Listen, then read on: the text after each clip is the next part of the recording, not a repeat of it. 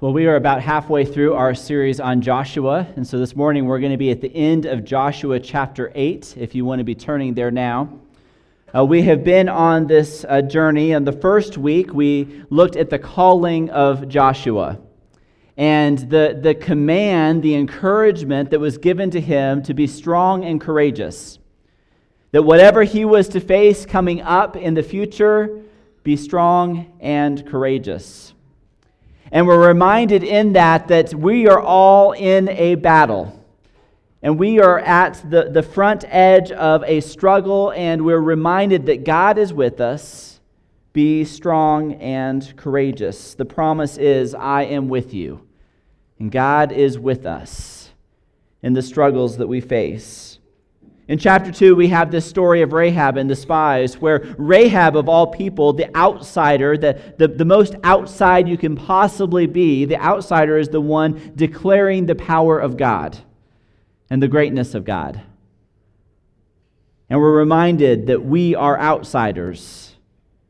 And we are given this great gift of being insiders. But the call is not to stay on the inside. The call is to go and bring other outsiders in to the family of God. In chapters 3 and 4, we finally get across the Jordan in this miraculous act of God. That God dries up the riverbed and they're able to cross through, and Joshua piles up 12 stones to remember the mighty acts of God. And God has done some incredible things for us. And we need to remember the mighty acts of God in our lives. It's important for us to remember the amazing things that God has done, but it's so easy for us to forget. Day to day, the, tr- the struggles come in, the battles come in, and, and we forget what God has done for us. And so we need to be continually remembering what God has done so that we're not discouraged, so that we don't lose heart, so we don't lose our way. In chapters 5 and 6, we, we see this bizarre battle plan of Jericho where they are told to walk around the city, blow trumpets, and shout. And somehow, some way, that's going to allow them to win the city. And it does, because God is fighting the battle. God is the one who is fighting for us. And so, as we enter into those battlefields, in the same way that the Israelites had to prepare themselves spiritually, we need to be preparing ourselves spiritually. How do we prepare ourselves for the battle at hand? And as they're taking Jericho, they have very clear instructions. Everything, all of the plunder is for God and for God alone, but Achan sees the wealth. He covets after it and he takes it and he hides it under his tent. And all of Israel suffers because of his sin. And so the story of Achan is a story of sin, but it's also a story of infinite forgiveness. That we can be redeemed, that we deserve death. We deserve the same kind of death that Achan deserves, but we receive the infinite forgiveness of God. And so we get to our story today, chapter 8, starting in verse 30. Then Joshua built an altar to the Lord the God of Israel. As Moses, the servant of the Lord, had commanded the Israelites, he built it according to what is written in the book of the law of Moses an altar of uncut stones on which no iron tool had been used. On it they offered the Lord burnt offerings and sacrificed fellowship offerings. There, in the presence of the Israelites, Joshua wrote on stones a copy of the law of Moses. All the Israelites, with their elders, officials, and judges, were standing on both sides of the ark of the covenant of the Lord, facing the Levitical priests who carried it. Both the foreigners living among them and native born were there. Half of the people stood on Mount Gerizim, and, the, and half of them in front of Mount Ebal as Moses, the servant of the Lord, had formerly commanded when he gave instructions to bless the people of Israel. Afterward, Joshua read all the words of the law, the blessings and the curses. Just as it is written in the book of the law, there was not a word of all that Moses had commanded that Joshua did not read to the whole assembly of Israel, including the women and children and the foreigners who lived among them. All right, so we have a relatively short passage this, this week compared to what we've done in previous weeks. We've got these, these five verses here that are just packed full of a lot. We have Joshua here who is building an altar. He builds it. He, he writes a copy of Moses' law on the stones of the altar, and then he reads the entire law to all of the people in the valley below. So, this is the second of three covenant renewals that we see in the book of Joshua. The first one is before they go across to Jericho, where they are to circumcise all of the men and they are to celebrate Passover. This is the first mark of, of a renewal of the commitment to God, a renewal of this covenant relationship. And so this is the second one in Joshua. And then a final one will be in chapter 24 that we'll get to in a few weeks. He's giving his final instructions before his death of what it means to follow God. And, for, and on this day, who do you choose? As for me and my house, I choose the Lord. And he's presenting this question to the people Will you recommit? Will you renew your covenant to God? And to the instructions that He's given you. So we look at this and we see first that, that Joshua is building an altar. And this is an important act because there are, are all of these celebrations and rituals that happen around the altar. It says that there are fellowship offerings, which are, are burnt offerings where they, they only burn a certain part of the, the animals, but the rest is left for a great feast. It is the potluck of all potlucks, where you come and celebrate God. It's, it's a time of celebration. But then there's also this, this uh, burnt offering as a combination with that. And these are, are offerings where the entire animal is burnt up to send pleasing aromas up to God. He smells the great barbecue, and it is, it is good for him. This is, this is this great opportunity of worship where they're sacrificing to God and signaling who He is and who they are as a people of God. And so we see here a very positive celebration. They build this altar for, for sacrifice. Now, there's also this great symbolism here because the altar is in this very strategic place because they're claiming the lands. The altar is built in the very heart of Canaan in this strategic east west passageway. And so it's claiming that the northern area, the southern area, all of this space, all of this land is ours. It's like putting the flag at the top of a mountain that's climbed, or, or putting a flag on the moon when you get to the moon to say, We have been here and this is ours. We're claiming it. And so the building of an altar is so important to the people because, because they're finally getting into the land and they're, they're building something permanent to say the land is ours. God has given it to us. But then Joshua goes on and he writes the law of Moses onto these stones. Can you imagine the, the amount of effort that is taken as, as he writes on these stones? Now, now, the instructions that are being written here, the, the law of Moses, this would be equivalent to a, a constitution for us, something that is written that defines their identity as a people. So, not only is this altar being built in this strategic place, but their greatest text, their most important words of instruction, are being engraved on these stones. It defines who they are, it defines where they have been, and it defines their destiny. And everyone is present for this. There's this great collection of people leaders, priests, citizens, residents, aliens, women, children. This is a public event for all. This isn't something that is excluded just for some. It's not just excluded, it's not just for insiders. It's for outsiders as well. Everybody is participating in these. And the express purpose of these instructions, the reason these instructions are given, are to be a blessing to the people.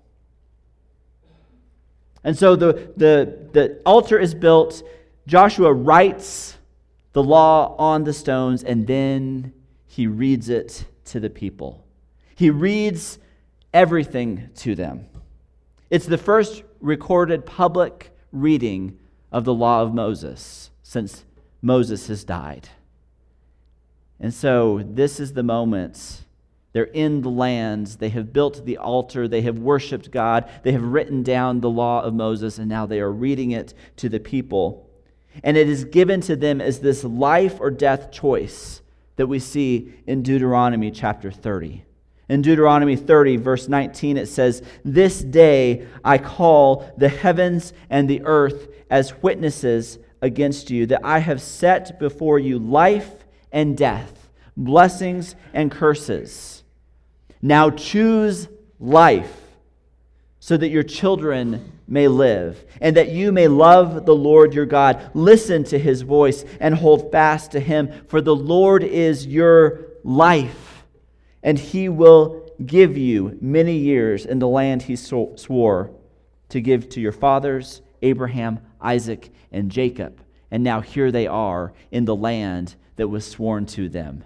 And they are given this choice once again Will you choose life, the covenant relationship with God, or will you choose death? Will you reject Him? Life and death. Which one will you choose? And so it's helpful for us to understand uh, some of the terminology in here as we think about how this fits for us today. Because we read these stories on the surface and we start to scratch our head and say, okay, that was great. They built an altar. We're not going to build an altar here. We're not going to have a sacrifice of animals. But what's going on here? And so the first is this idea of renewal renewal. Now, now many of us would, would kind of say, okay, renewal really isn't that important because let your yes be yes and your no be no. If you've committed to something, you do it, and if you stop if you stop doing it, then you've broken the commitment. You shouldn't have to renew anything unless it's a magazine subscription. And so we think of the word renewal and we think of those annoying things that we get in the mail from the first day we get the magazine to every day, every month after that, saying it's almost about to expire in six months, it's almost about to expire in four months. Will you renew your subscription? Will you renew your commitment to this magazine? But here is something so much more significant than a magazine subscription. This is a covenant relationship with God. And so is renewal important? As we think about the commitments that we have made to God, has anything in your life changed since you made that commitment? Ryan was baptized last week. Has, has anything changed in the last week? Some of us were baptized years ago, decades ago. Has anything changed in your life since that moment where you made that commitment? Yes, absolutely. A lot has changed. For some of us, more than others. A lot has changed since we initially made that commitment. And so, do we need to renew that commitment? Do we need to say, yes, circumstances have changed, but I'm going to hold to that commitment? I'm going to hold to what I said I would do. I'm going to hold to that relationship with God. We need to be making that commitment over and over and over. For some of us, we made that decision as a child, and our perception of things is very skewed. For me, I was baptized when I was 13. A lot has changed since I was 13, thankfully. and so, your understanding of who God is changes. Difficult circumstances come along. You, you get into the, the, the meat of life, the difficulty of life. You get into those trials and, and those difficult times, and you have to say, okay, I believed something about God then. Do I still believe it now? Do I still believe the truth of who He is? Am I going to continue to be committed to that? We get into challenges, we get into struggles, we get into trials. Illnesses happen, difficulties happen challenges happen, life gets messy, and you have to get into that mess and say, Do I still believe what I believed at that commitment to God? And so, is renewal important? Each stage of our life challenges us. It challenges and tests the adequacy and the relevance of that commitment that was made. When, when, when Laura and I walk down the aisle and commit to one another marriage, I had no idea what that really meant. Right? And the feeling is mutual. Where, where, where you think it's like, okay, this is going to be this, this thing, right? And then unemployment happens. And then adoption happens. And then child number one happens. And child number two happens. And then child number three happens. And all the challenges that come along the way. Some of that I, I stood in front of friends and family to, to give a commitment to, to say, I'm going to be in this for better or worse, and I didn't understand what worse was. And you get to each stage of your life, be it in marriage or anything else, you get to those stages and you have to say, okay, I thought I knew what this was about. But then I got to this chronic illness. Then I got to cancer. Then I got to divorce. Then I got to being fired. And then I got to, and then whatever it is that you get to. And you have to say, Do I really believe what I said I believed? So renewal is important. The other component here is this idea of covenants. Now, the, the word covenant can mean a lot of different things, but, but in this definition, it is defining a relationship between God and Israel. And that is not a relationship between equals. It is not a mutual relationship. I give a little bit and God gives a little bit, and ah, we got this great friendship going on. That is not the covenant relationship of God. God is supreme, God is sovereign and we are subordinate to him. And so, when we talk about being in a covenant relationship with God, God presents the terms as the one that is sovereign, and we have to decide whether or not we can agree to that. We don't start negotiating it. We don't neg- negotiate terms of the contract. Well, I'd like a little bit more of this and a little less of this. Would you be willing to give on that? no. God, God gives us the terms of the covenant relationship, and you choose whether or not to follow. You make a life or death decision of who your God is. And this is the covenant relationship between us and God. And so, how do we live out this covenant renewal today? How do we, how do we look at who God is? what he's done for us, what terms he lays out for us, and what agreement we've made to be a part of that. And there's lots of things in our calendar that help remind us of who God is. Uh, in December, we're going to be entering into a season of Advent starting on December 3rd where, you re- where we remember the birth of Jesus and the gift of Jesus, Emmanuel, God with us. It is a promise that God is with us. And so we celebrate every year Christmas, not as a chance to, to, to share gifts, but a chance to remember who Jesus is, that he is Emmanuel, God with us. And so we go through the Advent season, and then we get to, to Easter in the spring, which is not about Easter egg hunts. It is about a celebration of the resurrection of Jesus. It's a celebration of this final week of ministry that he has, leading to the cross, leading to his death, and celebrating his resurrection. And so every year we celebrate Easter to remember who Jesus is, to remember that he is victorious over death that he is victorious over sin. And then we have, we have the 40 days of Lent leading up to Easter that remind us of how sinful we are. It's a time of repentance, a time of fasting, a time of preparation for Easter. And so when we talk about these different celebrations throughout the calendar year, they're important not just because they're a fun event. This helps anchor us into who we are as people in a covenant relationship with God. They anchor us into who He is.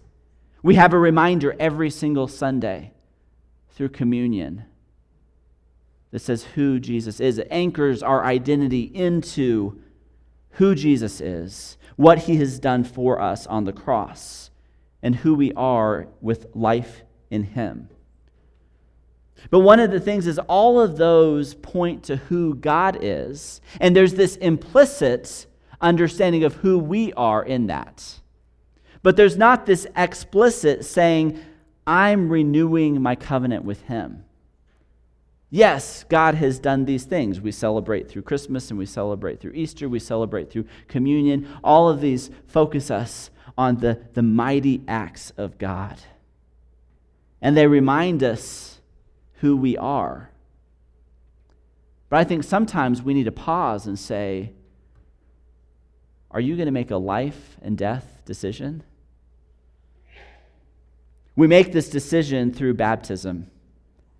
This moment where, where, where we confess who God is. We confess that we are sinful and in need of a Savior. We are buried and die to self into the water, and we come out in a resurrection of new life. That for me to commit to, to a covenant relationship with God means I have to die to myself, that I need to surrender myself to Him, and that He is now my God. And that's what we do through the waters of baptism as we make this commitment to Him. For me, I, I made that decision when I was 13 at camp at Ponderosa, where where my dad took me to the creek in the presence of friends and family and went into the water and out of the water, dying to self. And in my 13 year old brain, I had a certain understanding of what dying to self meant. But life happens, life evolves. And as I'm walking through the woods this last Tuesday, I hear this reminder from God I will redeem your pain, I will redeem your disappointments if you will surrender to me. And so surrender did not happen just at that time of baptism, but, but it has had to happen every day since. Will you surrender your life to Him? This is what baptism is. And so, are there ways that we can symbolically reaffirm the decisions that we made in baptism? Baptism marks this event where we, we enter into the Christian faith. It, it, it's, it's a reminder of who God is and, and what we're doing. And so, this morning we're going to pause. And we're going to take some time and remember the waters of baptism, not just for the sake of remembering. You know, several weeks ago, we, we talked about remembering the mighty acts of God. And oh, that's so refreshing to, to, to remember the mighty acts of God. But at this moment, we're going to pause and remember our commitment to God that dying to self, surrendering to self, that it's not about me. It's not about the life that I want to live. It's not about who I want to be. It's about what God wants for my life and what God wants me to be. It's not about me controlling my circumstances. It's not about me being able to, to define the reality that I want. It's about surrendering and trusting God. That's why we went into the water in the first place. And so, for our time together this morning, uh, we're going to, to spend time uh, at communion, at the table. Uh, and we have tables set up, we have four tables set up throughout the room. And so you can take some time going to one of those tables. But I would encourage you, before you go to one of those tables, to stop at the water. Uh, we have water three places in the back, we have it down here in front, and you're welcome to gather around here if you're tall enough to reach over the edge. But I want you to pause at the water. Dip your hands in. Feel it. Think about it. Make a, a tangible connection with your past. Remembering, remembering that baptism. Remembering that commitment to be in a covenant relationship with God. And so the praise team has a song that they're going to sing for us uh, that, that kind of that connects us to the waters of baptism. And so this, this is going to be a time where we're going to be moving around a bit. Um, there may be some moments of awkward silence. Uh, there may be moments where you just need to sit and reflect. And so you can engage in this. This is not, uh, there's nothing magical about this water. There's nothing that is, is required in this moment. But this is an opportunity for us to, to get engaged in the process a little bit. It's optional, there's not going to be a, a head counting of who does this. And so for you, the best use of your time may be just sitting there and reflecting on your relationship with God. And that may be the best use of your time right now, and that is so important. But I want to encourage you to, to, to come through this activity and this exercise, to, to come to the water, dip your hands in, remember the baptism that you've experienced. And then after you've spent a moment there at the water, move to one of the communion stations and share in communion there. And this is something that you can do by yourself. This is something that you can do as a family. Uh, this is something that you can do with a friend or with your life group, however you feel like you want to engage in this. Because one of the important things is for us in our renewal of commitment to Christ is to also be thinking about who we need to share that with. Who do you need to share that story with? This was my baptism. This was my commitment to a relationship with God. And this is how God has blessed that decision. This is the blessing that I've received because of my decision to follow Jesus. So let's go ahead and stand. Um, there, there, are, there are some of you who, who have not made a decision to enter into a covenant relationship with God and you're on this journey of discovering who God is and what that relationship needs to look like. And so we'd love to be able to have that conversation with you this morning to talk about what, what is baptism and what does this relationship with God look like. And so I'll be down front if you want to come have that conversation with me. Once you're completed with the, the exercise of going through the, the water and time at the table, uh, then head back to your seats and you can spend some time praying with one another there if you feel uh, called to. And uh, then we'll kind of wrap up when it looks like everybody's had a chance to participate in the way that they've wanted to participate. Let's pray together. God, we thank you for loving us and forgiving us. We thank you for giving your son to us who, who, would, who would die as a sacrifice for us and so, God, as we take this bread and as we take this cup, we remember what Jesus has done for us. And God, as we, as we dip our hands into the water of baptism, I pray that you will remind us of our commitments and help us to renew that commitment. And in ways that we have wandered off, God, bring us back. Help us to refocus in on, on what it means to be in relationship with you to be in covenant with you. God, you have given us your instructions, you've given us your desires for us. We surrender ourselves to you. And so, God, we come to the water, we come to the table now. It's in your Son's name we pray. Amen.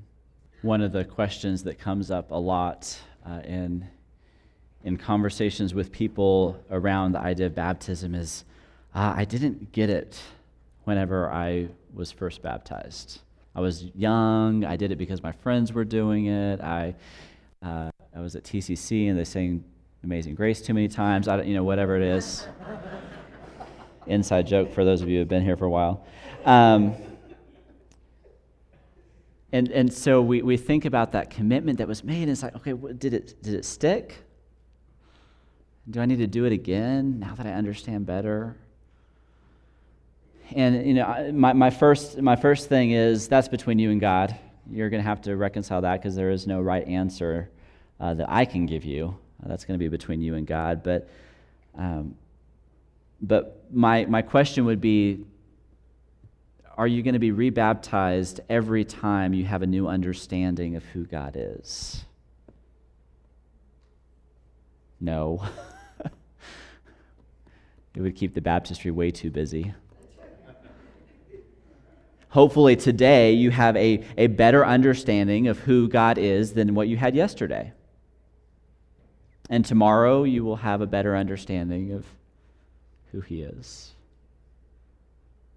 And so we, we go into the waters of baptism thinking that God is maybe kind of small, but hey, I'm going to I'm going to commit to who God is.